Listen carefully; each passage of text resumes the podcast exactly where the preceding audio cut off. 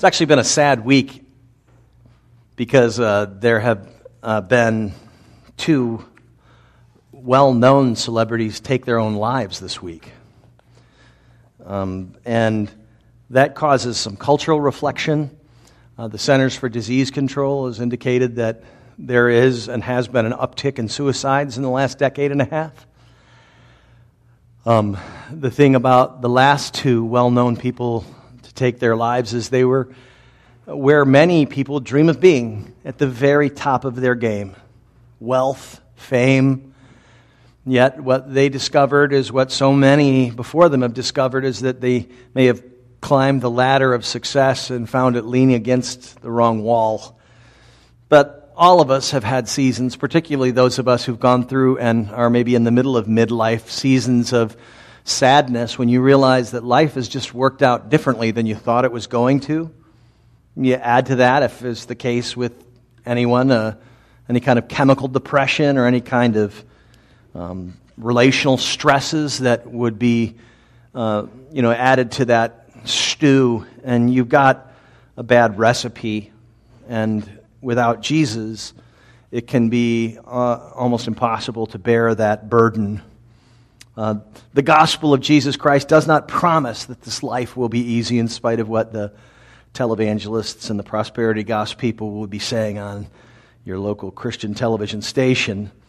Uh, but if you don't have hope, you do get discouraged and you do despair of life.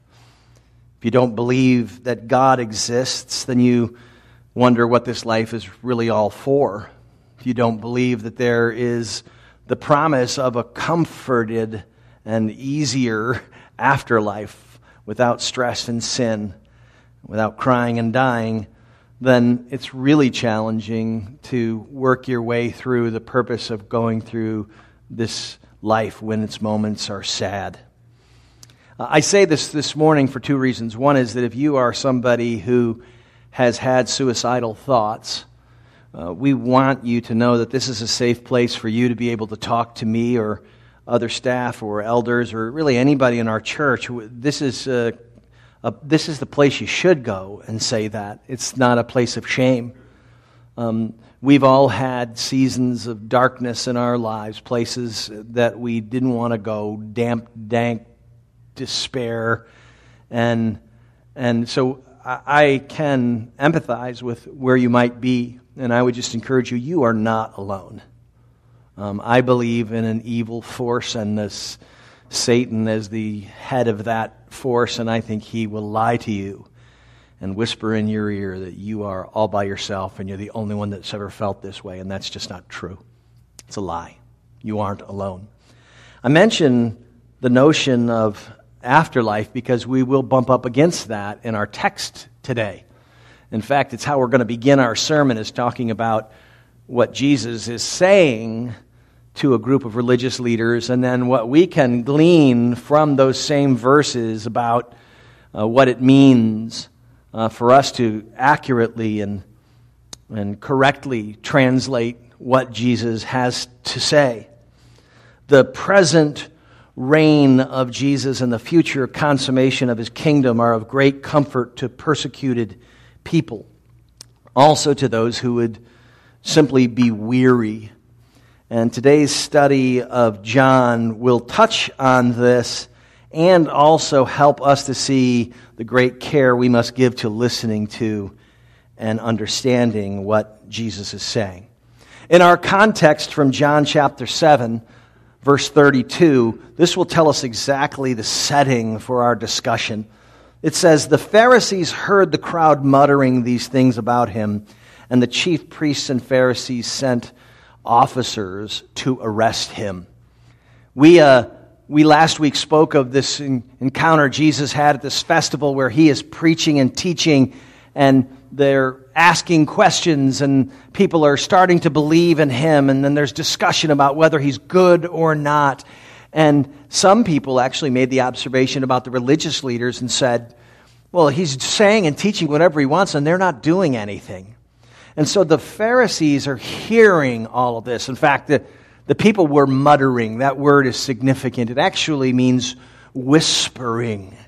The people knew what would happen to them if they speculated too loudly about who they thought Jesus was. And so they muttered, they kept it quiet. And yet there was a group of Pharisees close enough to all of this to know that this was the discussion going on. The people knew that if they spoke too loudly, there would be separation between them and their culture. The religious culture they were in would marginalize them or persecute them or cut them off. Have you ever felt like that before? You took a position, you framed your life in a certain way amongst a certain friend group. You decided to communicate to people that you had a biblical worldview on a particular subject, and then you felt the emotional distance that people began to put between you and them. Perhaps you had a conversion experience where your family was not happy about that. And there are lots who have had that happen. In this context, this community knew, as is the case in a lot of religious communities, that if I come up and say I believe in who this Jesus guy is, there is going to be massive pushback, so they kept it quiet. The cultural litmus test, if you haven't experienced it yet, will happen at one point in your life to find out if you are one of those kind of Christians who actually listens to what Scripture says and believes that Jesus actually physically, bodily rose from the dead 2,000 years ago and is reigning on high. For Christians in countries around the world, this is a daily experience. They have to whisper what they believe for fear of what will happen to them. I spoke just this past week with a brother who spent some time in China as a missionary. And the experience of the Chinese house church is that they have to keep what they do very much on the down low. Or the state run church and the state government will actually react angrily and persecute them. This whispering was taking place. Jesus' enemies had heard of it. And so, while up to this point they had talked about taking out Jesus. They hadn't really done anything about it, and now they make a formal commission for Jesus' arrest. They send temple officers to apprehend him, presumably to bring him to trial. They believe they're going to get a conviction and they're going to be able to execute Jesus. So they finally started to put some action to their plan. In the next three weeks, we are going to finish out John chapter 7 and look more closely at the nature of our relationship to Scripture itself. This week we'll talk about the science of interpreting Jesus' teaching. Next week we'll put that into practice with what the Scripture says about the Holy Spirit, and then in two weeks we'll look at the responsibility that each believer has for knowing and integrating the words of Christ, the Scriptures, into every area of life. For those of you who get into the rhythm of a sermon, Sometimes I'll refer to them as clock watchers. You know, they'll recognize, okay, that first point went by really fast, and he says there are two points. We're going to get out of here early. I just want you to know the second point's a little longer. So, you know, just so you're not disappointed, like, wow, this one's going on forever. Goodness gracious. Just want to give you a free heads up there. While the backdrop of Jesus' declaration to this group of religious leaders is, I'm about to leave and you're going to look for me and not be able to get to me. Uh, there are two things about interpreting Scripture in our life that we can glean from today's passage that are really important to us. And I'm going to call them uh, uh, interpretation classes. You know, interpretation 101. We'll go there first. All right. This is the first principle in, in biblical hermeneutics, the science of interpretation the first principle that we need to incorporate in our own lives in terms of us reading Scripture and how we understand what Jesus is saying is, is that we read Jesus' words through other Scriptures. Or another way of saying it would be that Scripture interprets Scripture. This is principle one in biblical interpretation. We begin with what Jesus said. He was telling these leaders, I will be with you a little longer, and then I am going to him who sent me. You will seek me, and you will not find me. Where I am coming, where I am, you cannot come. So this is quite a declaration. And now they have to figure out what does he mean. For us, we can figure out what Jesus is saying primarily through looking at what he said in other places. or what we know in the arc of Jesus' story, we have the benefit of seeing what he meant. And we can look back upon what Jesus said and say, oh, that's what he was talking about, because we have the benefit of historical hindsight. In their case, they just were kind of guessing at stuff. This still happens to this day, where people don't take into account what other scriptures say, or the arc of scripture, or what Jesus actually said to define things. And they just go, I think Jesus meant this. And you're like, well, how and why and why would I believe that you what you think is what Jesus said? So we apply this principle of reading Jesus' words through other scriptures. When I studied in depth this passage this week, where I am, you cannot come, I, I, I kept thinking, I've heard that somewhere else, and I can't remember where. And so I Google searched where I'm going, you cannot follow. And it came up Sean Connery, Hunt for Red October. And, and then I was like, yes, I remember this. Where I go, you cannot follow. You know, and, and I just, I remember. And, and, and so I say that to point out that culturally speaking, it's really easy for people to just go, oh, I know what Jesus was saying. It was kind of a Sean Connery moment. It, that's not how you do biblical interpretation. When trying to figure out what Jesus means, it's best to go and see what he has to say. Uh, oftentimes, people, especially critics of Scripture's reliability, will be guilty of trying to explain what Jesus means, not by referencing what he said or what he said in other places, but by what they think in the modern culture what Jesus must have meant. So they're interpreting it through something that is actually current, which seems crazy to me. I'll tell you, I hear Christian ministers do this a lot. Um, and it's, it's bothersome to me uh, when I listen to a sermon where a minister will claim a special gift of revelation from God about one of Jesus' parables. And, you know, it's as if they were given some divine insight.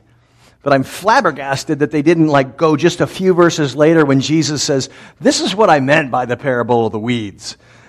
And their interpretation, supposedly given by the power of the Holy Spirit, looks nothing like Jesus' explanation of what he meant. So it's possible as a so called Christian minister to go to Scripture and just say, This is what I want this passage to say because it forwards my agenda in some ways instead of Scripture interpreting Scripture. Jesus was speaking to his hearers about his resurrection and his ascension into heaven. We know that from other scriptures. This is a conversation he had post his resurrection. Jesus was crucified, he was buried on Sunday, he rose from the grave and has this encounter of revealing himself to Mary Magdalene. And it says in John 20, verses 16 through 18, that Jesus said to her, Mary. She turned and said to him in Aramaic, Rabboni, which means teacher. Jesus said to her, do not cling to me, for I have yet not ascended to the Father.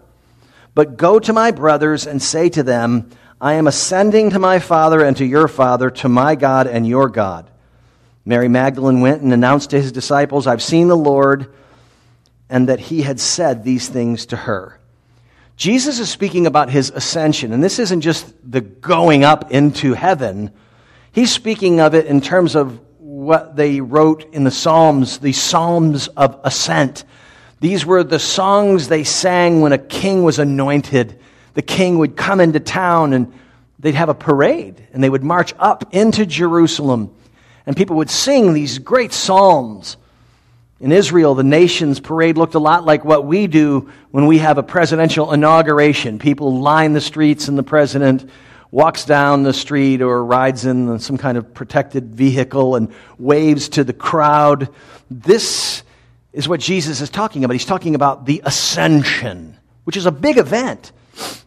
Uh, R.C. Sproul once wrote Jesus spoke about his departure from earth by way of ascension. I am convinced that the most neglected dimension of the life of Jesus in the church today is his ascension. Without the ascension, both the cross and resurrection are meaningless. The climax of Jesus' earthly ministry came when he ascended to heaven and sat down at the right hand of God.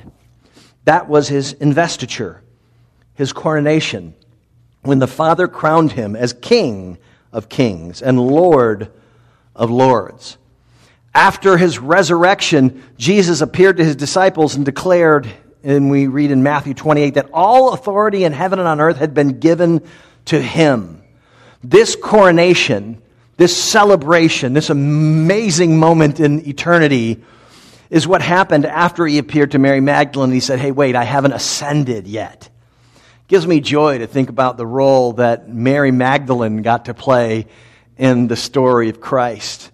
I mean, if you were to think about the one person that the King of Kings would visit on his way to his ascension, on, the, on his ascension to the, the throne, in that culture, you would not have picked a woman or a prostitute. What that tells me is there's great grace in the gospel. Jesus did not see her like culture saw her. Jesus saw her as a completely new person, forgiven of all the gunk. He, he, he looked at her and was like, hey, I, I want to make a, I'm going to visit one person on my way, and it's going to be Mary. I just think that's remarkable to me. There's a lot of fascination lately with British royalty. I, am guilty of it too. I've watched both seasons of The Crown on Netflix, and I watch all kinds of documentaries and confusing fantasy and reality. And then, of course, some of you stayed up all night to watch the wedding of Prince Harry. And, and people are just enamored with it. And it is sort of fascinating because there's, a, there's something we don't have. I remember in the John Adams HBO uh, documentary series, they had uh, the king quipped to John Adams that he feared, he hoped that the, uh, the that Americans would not be too sad for their want of a monarchy. And there is some truth to that. There's something really kind of royal and glorious and glamorous and majestic about having a royal family. You know, uh, the president is the best that we got, and for some, that's not even very good these days. So, the good news for Christians is this one day, we will get to be a part of one of these royal celebrations. You know, I, I watched highlights, mind you, of the Prince Harry wedding. And, you know, there's celebrities there. You see the, the Beckhams walking in, and you see the Clooneys, you know, and you kind of feel like, wow, if I was a rich, famous millionaire, I could go to the royal wedding and strut into the pictures of the paparazzi in my Armani suit. Maybe you didn't think that. Sorry little too much about your pastor there. So, but you know, this is the thing. One day you're going to be invited to this. One day you're going to a royal celebration, the celebration of the feast of the King, the Lamb of God. There is going to be uh, an event that reveals the majesty of Jesus with such clarity and such mind blowing experience of seeing how holy and powerful and loving and kind. And you're going to be George and Amal Clooney, you and your significant other. You're going to be in the in crowd because you know Jesus. You're part of his family. You're going to see up close a, a, a revelation of this kind of glory that would put anything that an earthly country would do to shame. Jesus is called the King of Kings. The kings of this earth will bow down to Jesus, and you and I will be there to see it. So when we read Scripture and Jesus says, I am going, and he says to Mary, I'm ascending, we have to understand Scripture in light of other Scriptures.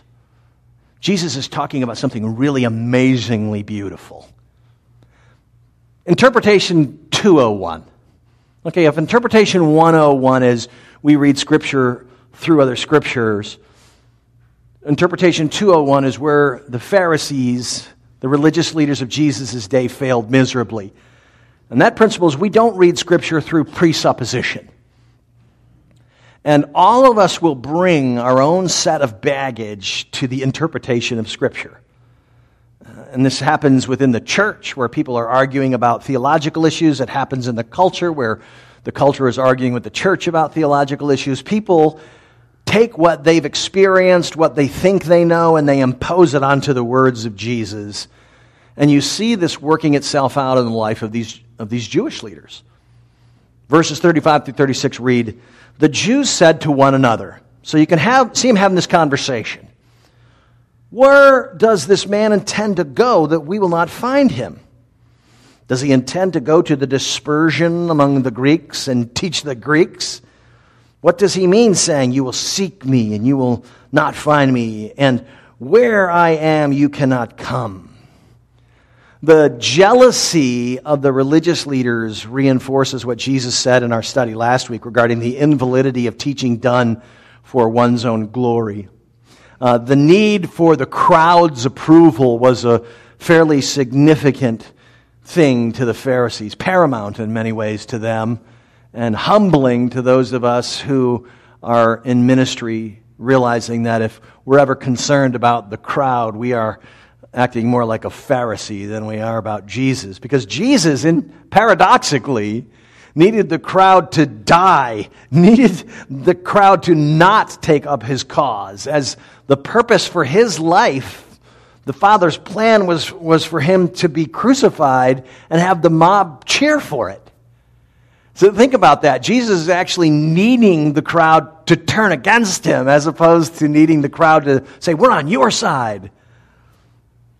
Jesus didn't need their approval. The Jewish leaders and many of us could say we are far too dependent on human affirmation. And here, the, the Pharisee frustration with Jesus is palpable. Uh, they speculate in this language. If you read it the way I was reading it, you see what many commentators are saying. Scholars say that they were really speculating in a mocking fashion the reason for Jesus' departure. They knew of the reduction in his crowd numbers and his coming into the temple and the division that was experienced, number of people that were taking up arms against him. And they effectively said to and amongst themselves, What? Where's he going to go? He can't do business here in Jerusalem. Is he going to go out amongst the dispersion, amongst the deplorable Gentiles? They, they were offended by the implication that Jesus told them that there was something he was going to do that they weren't going to be able to take care of. He, he put himself in a place of power and authority and, and told them, I'm going somewhere and you're not going to be able to find me. In a very real sense, Jesus was telling them that their rejection of him would one day come back to haunt them.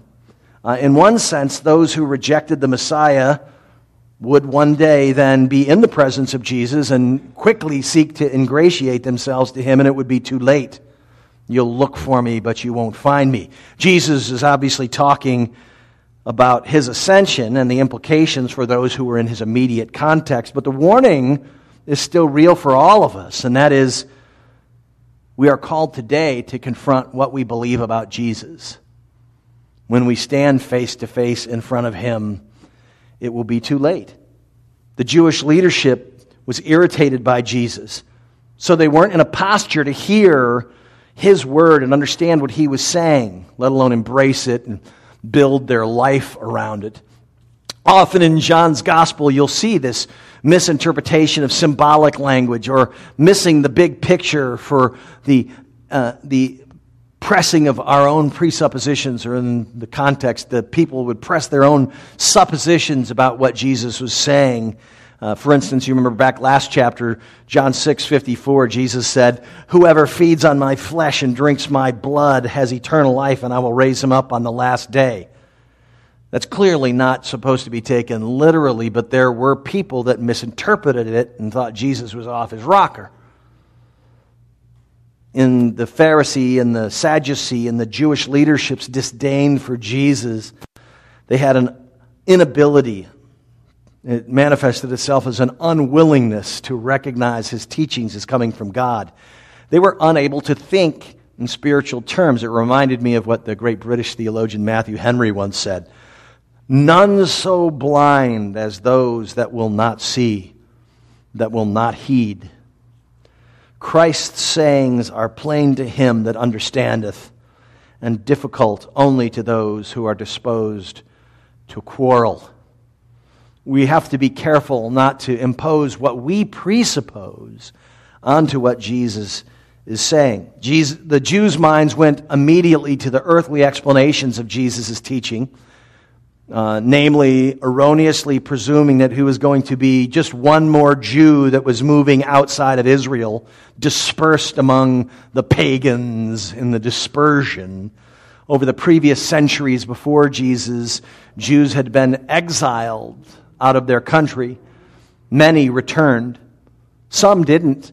They were looked at with a disrespectful eye by those who cared enough about Israel to come home. They, for whatever reason, found success in Babylon or other places and decided, nah, I'll pass on going back to the motherland. And they were referred condescendingly to as the Jews of the dispersion. And then you have an even greater disrespect for and disdain for non Jews in foreign lands. And so, of course, they would go, oh, if he's not going to take care of business here in Jerusalem, what's he going to do? Go into the dispersion?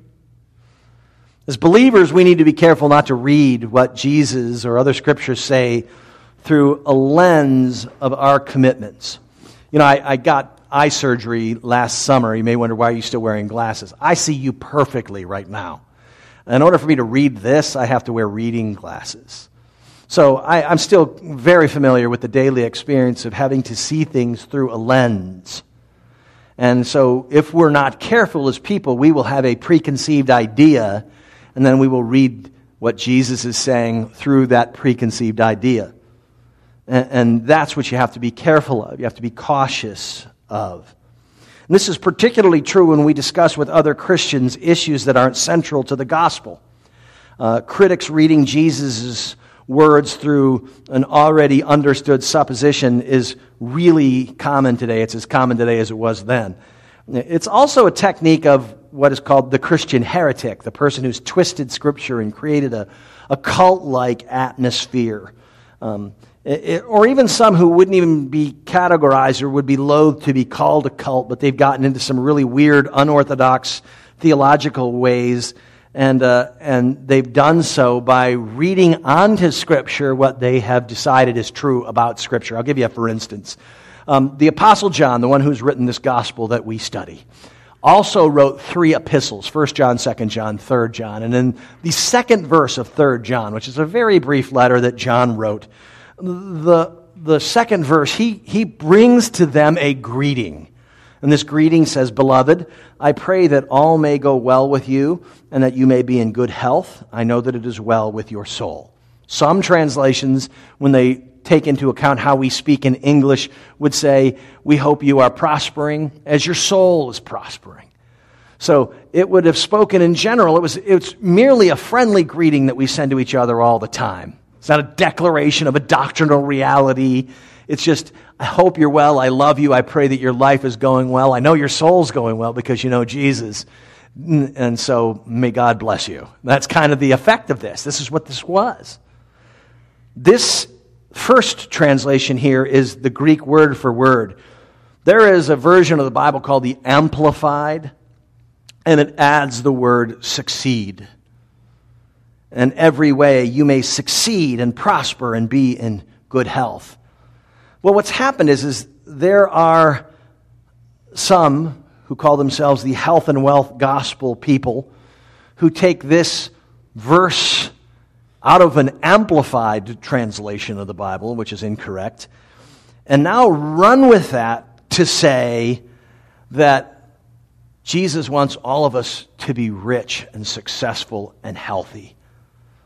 They've read their own presupposition onto an incorrect interpretation of the Greek text and have come to the conclusion that this verse says we should all be successful and prosperous, and, uh, and if we have enough faith, we'll never get sick and presumably never die of an illness. It'll be something that happens when we're asleep late in life, which is really strange because for a Christian to be able to interpret this passage as an affirmation of the prosperity gospel, they would have to violate our first principle of hermeneutics, which is reading what other scriptures say.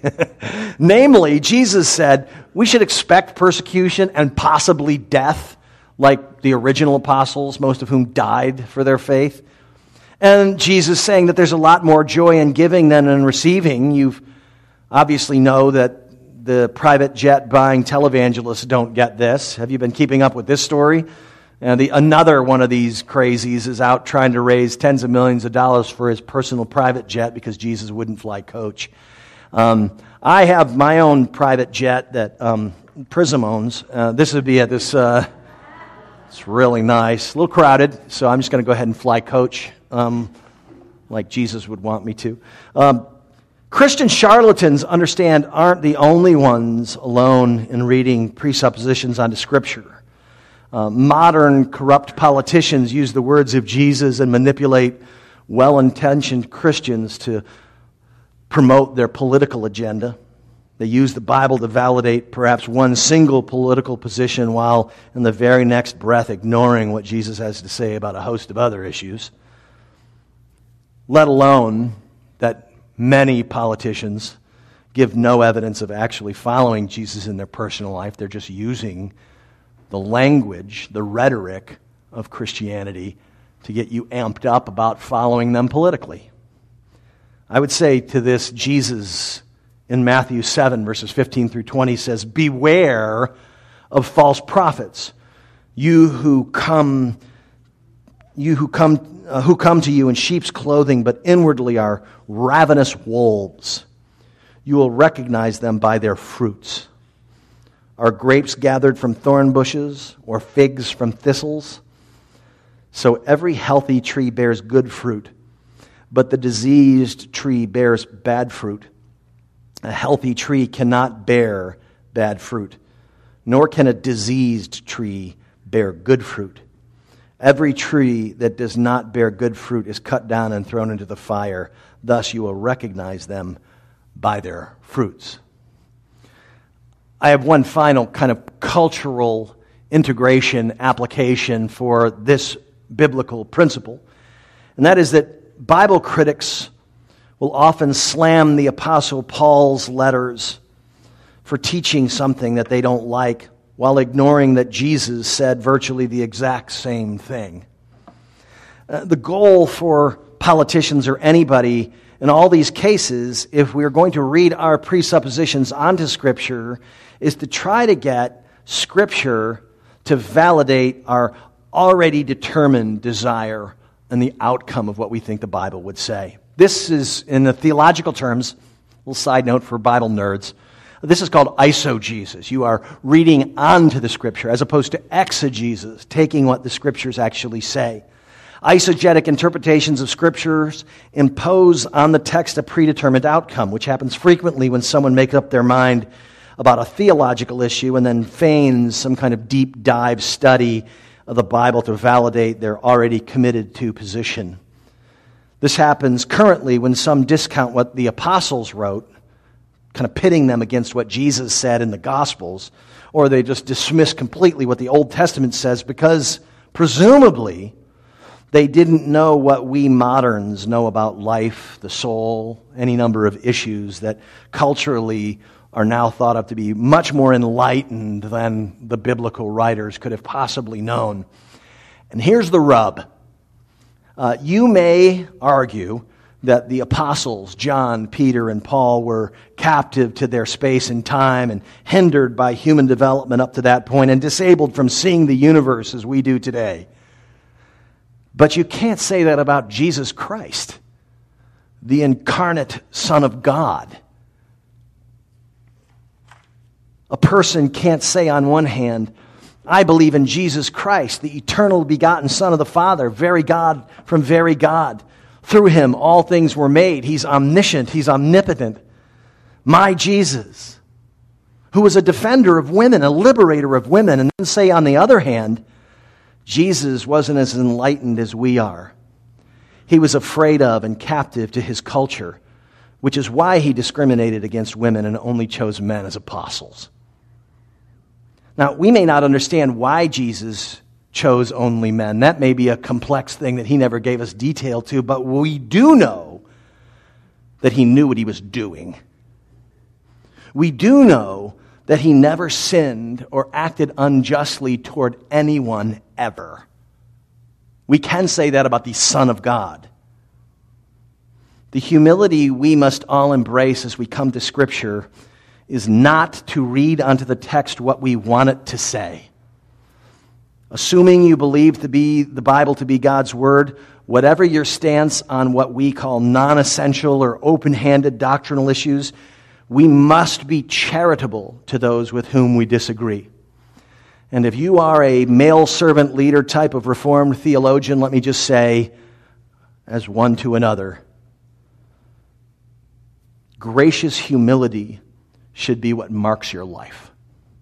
That should be the defining characteristic of your life. Well, God may have enabled you by your Spirit to believe you will one day be assessed as to how you stewarded the life He gave you to live for His glory and how well you loved others. That is going to happen. Which brings us full circle to one final application of the text, which is Jesus' statement that he was ascending, which incorporates the idea that he will one day be, as the confessions and catechisms have said through the centuries, the one who judges the living and the dead. Lately, I've been citing Dr. Sproul a lot. For those of you who don't know, um, I was a student of his at Reformed Theological Seminary in the 90s and considered it a great honor to, to just be one of many who sat under his teaching. I found myself reflecting on his writings of late because he passed away this past spring, and I've just thought about the number of ways he's, without really knowing me, I mean, he knew me at the time, like by a first name basis, like that's all. He didn't know my last name, but uh, we, we obviously weren't closer friends. I don't want to communicate that in any way. But his teaching has shaped my thinking in so many ways. And I would say more than he ever knew, certainly more than any of us ever knew, he now, right now, understands the significance of Christ's ascension.